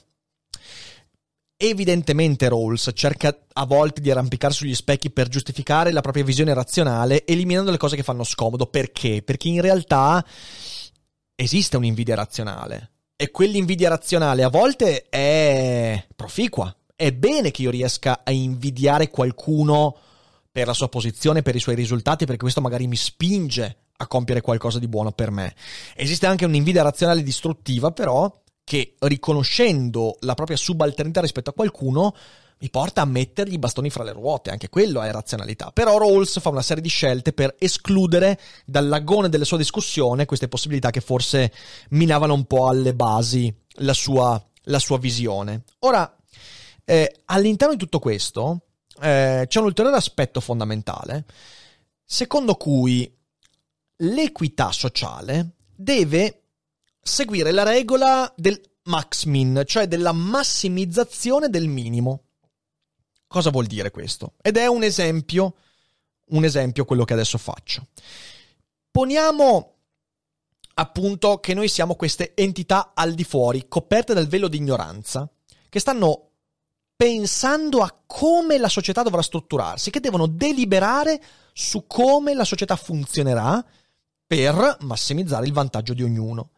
Se tutti noi non sappiamo nulla della nostra situazione, faremo due pensieri. Il primo è che sarà altamente probabile, secondo Rawls, che finiremo in una situazione di merda. Ora, questa è già una contraddizione secondo me. Perché? Perché in realtà, se noi siamo veramente entità razionali coperte da velo di ignoranza, non vedo perché dovremmo pensare che la nostra situazione sarà probabilisticamente svantaggiosa. Certo, c'è il discorso della scarsità delle risorse, via dicendo, però, dal mio punto di vista, questo presupposto già denota una conoscenza storica del mondo. Cioè, Rawls, quando delinea questa teoria, ha già ben chiaro il fatto che nella storia, nelle epoche, la stragrande maggioranza delle persone ha vissuto infelicemente in povertà, nella sofferenza e in cose che non augureremmo certo a noi stessi, a volte neanche al nostro peggior nemico. Quindi in realtà qualche informazione passa, ma va bene, scusiamogli questa cosa. Dicevo, da un lato c'è questo, dall'altro lato, ehm, l'altra cosa che intuiamo, secondo Rawls, in quella situazione di a priorità, è che è preferibile avere una minor differenziazione nella distribuzione dei beni e delle risorse che massimizzi il minimo rispetto ad avere posizioni di grande dislivello che però colpiscono anche una piccola parte della popolazione in negativo. Facciamo tre esempi. Mettiamo che noi stiamo in questa sorta di limbo, coperti dal velo di ignoranza, stiamo deliberando su come vogliamo che la nostra società sia, abbiamo tre possibilità. La prima possibilità è che ci siano tre individui, anzi in ogni possibilità ci sono tre individui, A, B e C. Nella prima possibilità, A, quando finirà nel mondo, avrà 10. B avrà 15. C avrà meno 1. Quindi avremo un fortunato A, un molto fortunato e uno sfigato C. Nella seconda possibilità avremo A che avrà 8, B avrà 11 e C avrà 1, sempre sfigato C. Ora c'è un minor dislivello. A è un po' meno fortunato, B è un bel po' meno fortunato, C è un po' più fortunato ma poco. E poi c'è la terza possibilità. A avrà 5, B avrà 7, C avrà 4. Il dislivello è molto meno marcato, A è molto meno fortunato rispetto alla prima posizione, B è addirittura, ah, entrambi sono alla metà, da 10 a 5 e da 15 a 7, meno della metà per B, mentre C ha quadruplicato la sua fortuna, per quanto rimanga al di sotto rispetto agli altri. Ora, secondo la somma delle risorse, ovviamente la situazione preferibile sarebbe la 1, 10 più 15 meno 1 fa 24. Poi la 2, 8 più 11 più 1 fa 20. E poi in ultima istanza la 3 perché 5 più 7 più 4 fa 16. Ma nella visione di Rawls, la preferibile è la 3. 5, 7, 4. Perché? Perché la regola seguita è la massimizzazione del minimo. Perché questo? Perché, secondo Rawls, degli enti razionali che deliberino e si concordino su come sarà la società una volta nati, una volta entrati in questa società, una volta rotto il velo di ignoranza, sarà che se c'è una probabilità anche del 33% che io sia più sfortunato degli altri, è meglio che non sia una sfortuna invalidante. È meglio che abbia comunque un buon minimo. Se finirò in quelli fortunati, quindi A o B, è comunque preferibile avere di meno. Sarò scontento quando sarò nel mondo, forse, se mi ricorderò del, dell'empireo precedente, però mi sarò preso un rischio minore. Ecco, questa argomentazione di Rawls è quella che portò Nozick a criticarlo ferocemente, a dirgli che era eh, l'apertura del socialismo reale. Perché in realtà, per quanto Rawls fondi argomentativamente questa posizione, come vedremo, eh, ci sono tante falle. Primo su tutti, la razionalità di tutti gli attori, poi lo vedremo questo. Però Nozick sarà molto critico. Attenzione, e qui lo voglio dire, Nozick fu critico in modo estremamente rispettoso. lui considerò A Theory of Justice come un'opera straordinaria, per quanto fallata alla base. E la falla io qui la vedo bella grossa. Questa conclusione è talmente ideale da essere completamente priva di legame, secondo me, con eh, il nostro modo di funzionare umanamente ed econ- economicamente. Ma dopo una chiacchierata con la chat andiamo a vedere velocemente quelli che sono i limiti effettivi di questa visione. Però prima qualche domanda. Allora, andiamo a vedere. Intanto grazie a Dark Zuckerberg per uh, il sesto mese, grazie a Mr. Bocca che ha regalato l'abbonamento a Andrea Idini, ah, il quale ha fatto anche un ride da Mid Science. Grazie Andrea, grazie. Grazie mille. Allora, vediamo un po'. Marco Bellandi Giuffrida, ciao Marco, dice c'è una cosa che non mi convince o che più probabilmente non ho capito. Dire che la posizione originaria in cui si trovano i contraenti sociali permetta di raggiungere accordi su regole della società eque, quando queste regole sono negoziate sotto il velo di ignoranza, non è una poria? In assenza di informazioni non si dovrebbe concludere che il risultato di qualsiasi negoziazione arbitrario, anziché equo, a meno, a meno che mai razionale? Eh, beh no, perché nella visione di Rawls, che è kantiano, la razionalità precede le informazioni. In questo è kantiano. Noi abbiamo una struttura razionale a priori che ci permette di pensare a quello che ci sarà in termini di vantaggio, svantaggio, equità, disomogeneità e giustizia. Quindi no, non è una poria. È, è un bel salto, ma non è una poria. Eh, quella parte del pensiero di Nozick, di, scusatemi, di Rawls è, è abbastanza consistente. Rawls approverebbe uno UBI, cioè Universal Basic Income. A spanne ti direi di sì. Io non so se Rawls abbia mai scritto qualcosa di specifico sullo, sul um, reddito universale di base. Eh, dal mio punto di vista, Rawls è uno di quei pensatori che hanno fondato però il pensiero sullo, su, sull'UBI.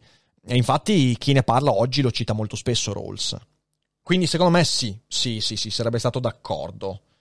Eh, in modi particolari, eh, perché poi mh, mm, spesso il reddito universale viene spacciato per eh, una misura che azzera le disuguaglianze. E come abbiamo visto, Rawls non è uno che voleva azzerare le disuguaglianze, eh, se quelle disuguaglianze diventano a scapito della libertà. Allora, grazie a Bonnie che mi manda la domanda di Jaco Storbreak, il quale chiede: Mi viene da pensare che il presupposto razionale nell'esperimento mentale di Rawls è quello che a livello teologico si fonda nel deismo. Io non identifico Dio in una certa dottrina religiosa perché quest'ultima poteva variare in base all'ubicazione della mia nascita del mondo e quale substrato culturale poteva determinare la mia scelta. Uh, la mia scelta. Uh, sì, sì, effettivamente potrebbe, um, potrebbe essere, potrebbe essere. Uh, forse un salto un po' po' lungo, però sì, potrebbe essere. Eh, ok. Allora. Um, ok, la domanda di Marco Loletta. Vediamo se c'è qualche altra domanda. Bellissima monografia, però devo andare. Buona serata. Ciao FB, buona serata.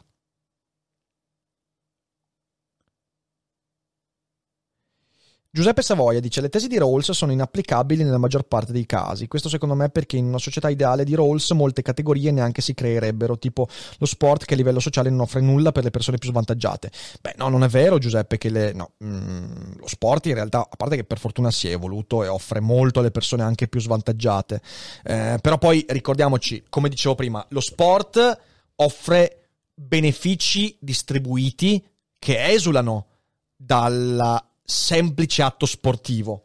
Quindi devi ampliare un po' l'orizzonte eh, da questo punto di vista, mi raccomando. Ehm, ok. Credo che ci siamo. E quindi adesso proverò a ragionare in chiusura di questa live eh, su quelli che secondo me sono i limiti delle teorie di Rawls. Ora, ecco, una cosa che non ho detto all'inizio. Ricordatevi, è una monografica io ho cercato di fare un riassunto il più possibile chiaro eh, di alcune delle idee di Rawls, però poi andate a leggerlo. Andate a leggerlo e fatevi la vostra idea. Io adesso esprimerò quelli che secondo me sono i limiti di Rawls. quelle cose che dirò ovviamente hanno anche a che fare con alcuni aspetti che non ho trattato durante la monografica, cioè sono pensieri che io ho fatto leggendo il libro di Rawls. Quindi, se dopo questa monografica vi è sembrato interessante quello che è emerso, non che siete d'accordo o meno, ma interessante, leggete Rawls. Una volta che noi sentiamo la naturale ignoranza nei confronti di un pensatore, di idee o del mondo, se non muoviamo il culo per andare a leggere i testi, siamo amebe. Quindi usate le monografiche come spinta per leggere i libri, ok? Bene.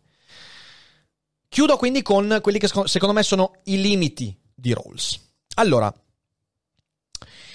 eh, prima di tutto, l'abbiamo già toccato, l'oggettività presupposta dei beni è illusoria.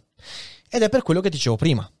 Perché, ed è una delle obiezioni che Nozick pone a Rawls, tu puoi tranquillamente pensare che ci siano beni oggettivamente primari e che quindi quei beni possano essere gestiti in un certo modo razionale dalla società, ma ti troverai sempre di fronte al fatto che la relazione con i beni delle persone è totalmente soggettiva. E questo è fondamentale da capire, perché per esempio le idee di Rawls in questa nuova distribuzione dei beni potrebbero essere forse perseguibili in un mondo dove il superfluo non esiste. Ma il superfluo nella vita di un essere umano è fondamentale. E io ho qui l'esempio, questa lampada. Questa lampada non serve a niente, ma è bellissima, è meravigliosa. E quando l'ho vista, ho sentito la necessità di comprarla. Ho speso soldi in maniera iniqua. Quei soldi non hanno portato un beneficio condiviso a nessuno di voi. Vabbè, magari è bello vedere la lampada, però in realtà è una scelta completamente irrazionale, basata sul fatto che ciò che per me è bene e per me è primario, per te magari è superfluo. Non sto dicendo che la lampada sia primaria, ok? È un esempio.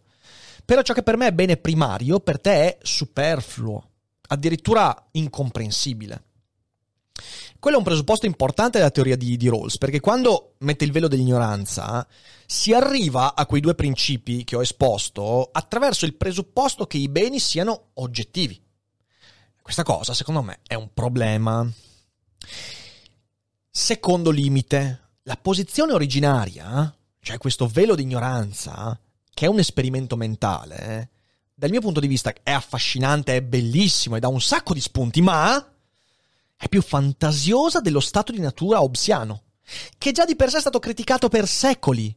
Per secoli dissero e dicono che il ragionamento di Hobbes sullo stato di natura è un cattivo fondamento dello stare in società.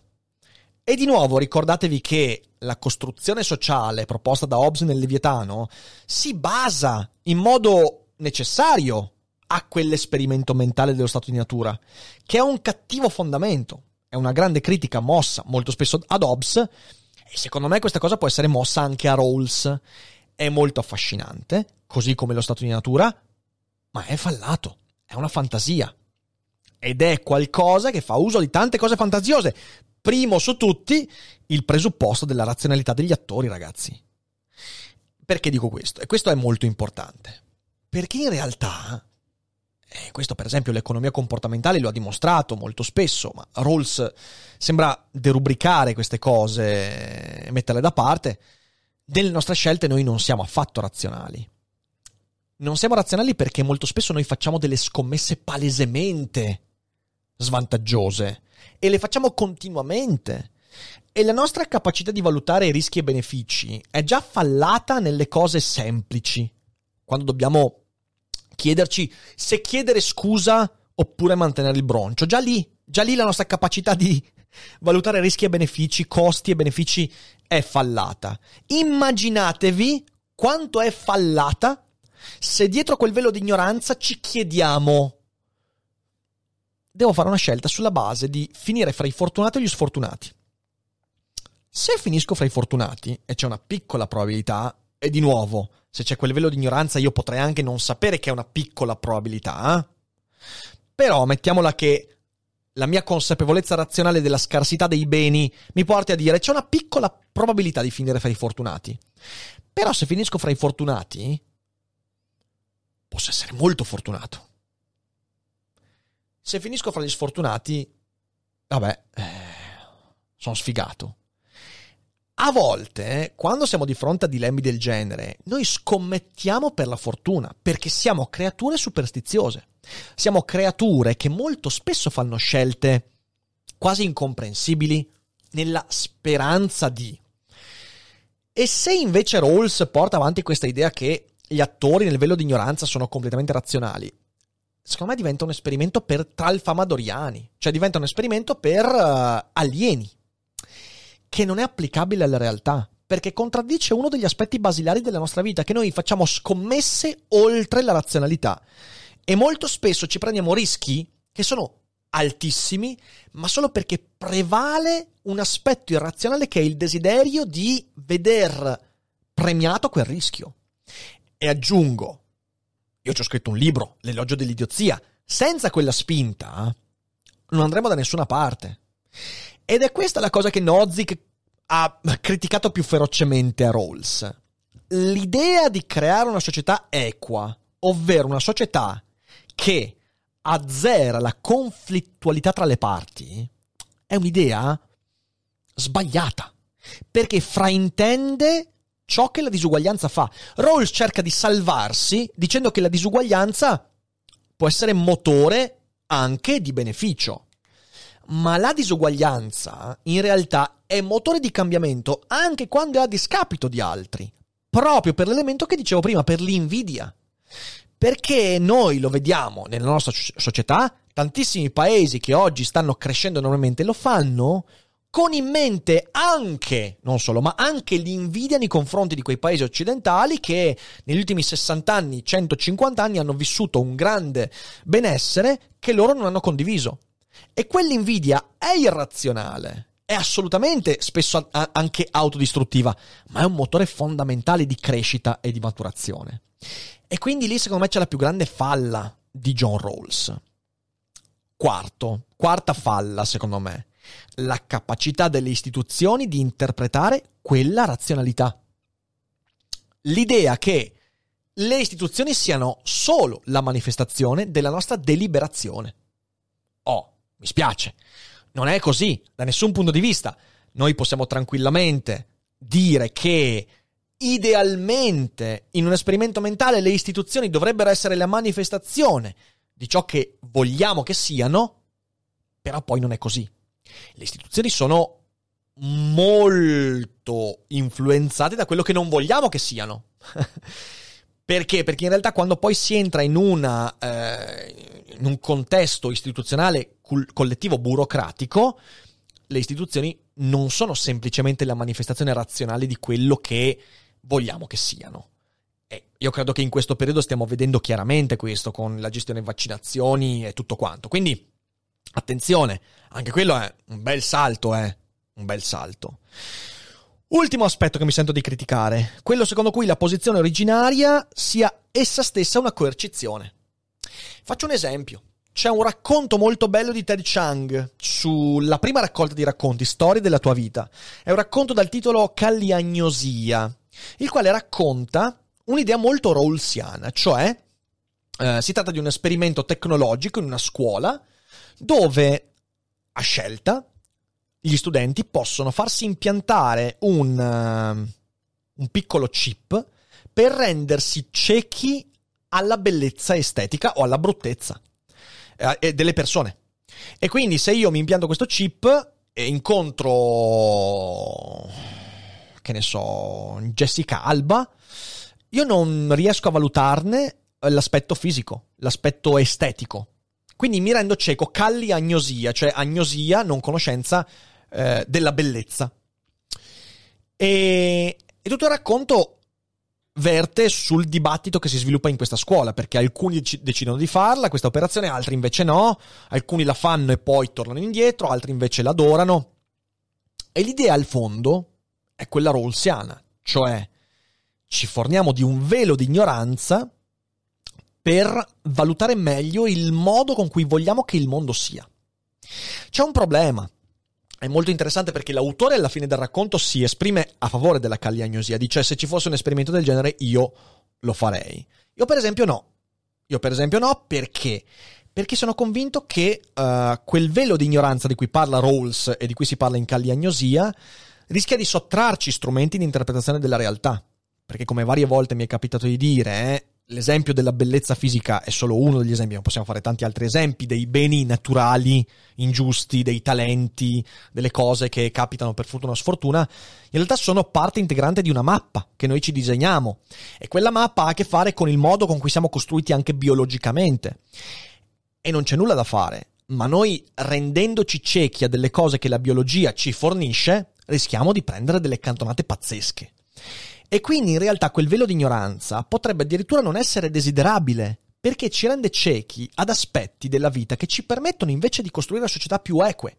Magari non società perfette, non società prive di conflitti, non società in cui l'ingiustizia è completamente eliminata, ma io non credo che stare in società possa eliminare l'ingiustizia. Però credo che l'esistenza di informazioni pregresse ci permetta di affrontare la società in modo migliore con maggiori strumenti. Io sono d'accordo con Rawls su un aspetto, che la società deve usare in modo equilibrato le cose che non sono direttamente sviluppate dal merito degli individui. Cioè, io non posso trionfare sugli altri solo perché sono solo figo, solo perché sono solo intelligentissimo, solo perché sono solo molto atletico nel mio campo, nel mio settore, devo poter eccellere. La società deve darmi gli strumenti per usare bene quel talento, ma usare quel talento per massimizzare il bene, non per usare quel talento contro gli altri. E questo è il discorso di Rawls che condivido appieno. Ciò che non condivido è che rendendosi ciechi, seppur individualmente, a ciò che troveremo nella società potremmo migliorare la nostra relazione con il mondo. Questa è una cosa che non riesco più ad accettare, perché secondo me ci sono aspetti di quella società che vanno trattati nel modo in cui sono costruiti, anche irrazionalmente. E vabbè, questo è ovviamente un mio pensiero. Leggetevi Caliagnosia, è un bellissimo racconto, in realtà tutti i racconti di Ted Chiang sono molto belli, però ecco, per arrivare alla Caliagnosia, al velo di ignoranza, molto spesso è necessaria una coercizione ed è esattamente quello che accade nel racconto di Chang, in cui delle persone poi cominciano a, a, impiantarsi il chip perché gli altri lo fanno e non perché razionalmente riconoscono il vantaggio. Eh, allo stesso modo, velo di ignoranza. La domanda è sempre quella: ma se io non voglio, che succede? E allora lì cade in contraddizione. Rawls risponderebbe dicendo: eh, Se tu non vuoi è perché non sei un ente razionale. Ma di nuovo, io rivendico dostoevskianamente mia, il mio diritto a non essere razionale. Il mio diritto a persino diventare motore di ingiustizia. Ce l'ho il diritto. Io spero di non farlo, ma ognuno di noi ha il diritto di comportarsi in modo ingiusto e pagare le conseguenze del proprio comportamento ingiusto. Attenzione, questo è un punto molto importante. Però la domanda è: e se non voglio? E se non voglio essere razionale, allora lì eh, si entra in cortocircuito. E il cortocircuito è che alla fine o si abbandona il progetto, oppure, oppure qualcuno dovrà costringermi. Qualcuno mi accecherà dietro al velo di ignoranza per una società equa, contraddicendo il primo principio, quello della libertà. E questo è, è uno strano rasoio su cui, su cui, camminare. Però è sicuramente molto interessante ragionarci, quindi io spero di aver dato qualche, qualche spunto utile, qualche spunto utile e magari di, di avervi dato dei pensieri da utilizzare in modo proficuo. E adesso passiamo per due minuti alla chat e, e poi abbiamo fatto, abbiamo fatto. Allora, ehm, Grazie Bonnie sempre per mandarmi le domande. Eh, una domanda di Phil BND che dice: L'esempio di poco fa, quello dell'uomo che spende tutto per il biglietto, però non è un tanto, non è un tanto estremo o lontano dalla realtà. Quanti padri di famiglia vanno al bar e a fine giornata spendono lo stipendio lì anziché tornare a casa? Non possono esserci libertà che sono ad un livello superiore di altre, come quella di vivere e mangiare, anziché quella di avere un piacere personale. E... Beh, cosa vuoi? Io, io... A me piacerebbe tanto avere un fondamento logico per dire sì, ci sono delle libertà più importanti delle altre. Ma contro, cioè, è un controsenso. perché la libertà è la libertà. E purtroppo è anche la libertà di autodistruggersi. Anche la libertà di autodistruggersi a scapito delle persone che amo. È brutto da dire, ma la libertà porta anche questo. Se noi vogliamo preservare le libertà, anche quello è un aspetto della libertà. E da questo punto di vista io consiglio sempre di leggere Lysander Spooner. I vizi non sono crimini. È un bellissimo testo che vi consiglio.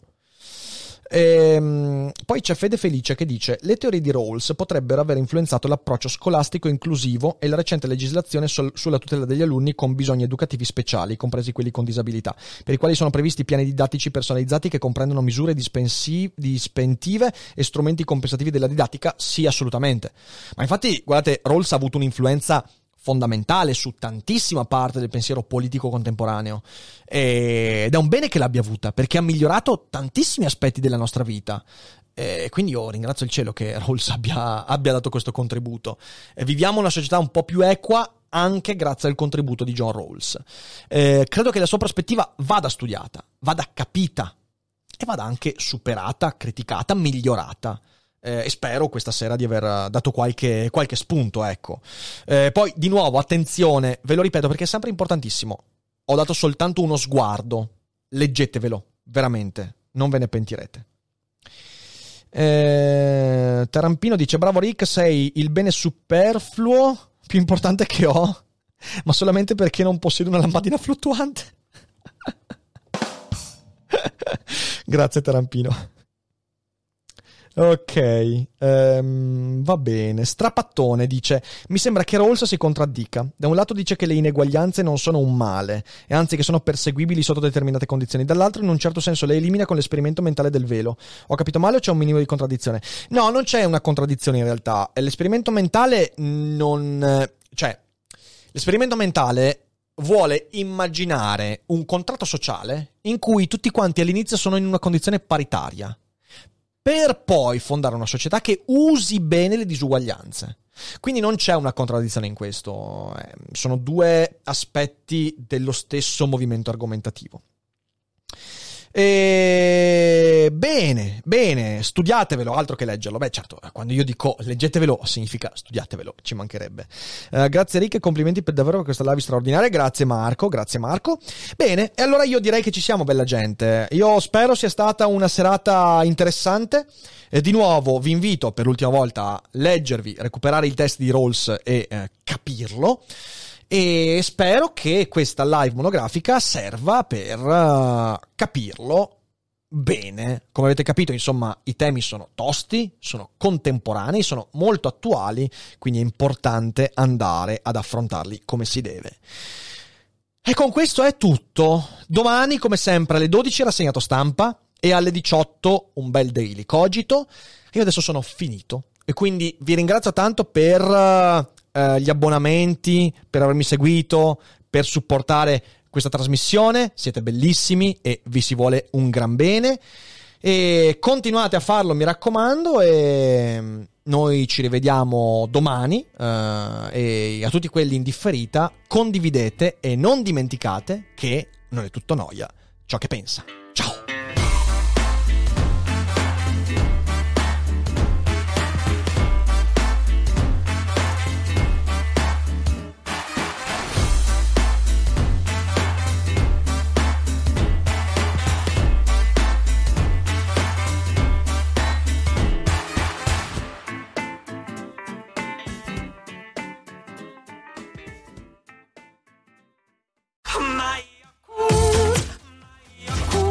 Se a volte ti senti così, ti serve la formula dell'equilibrio.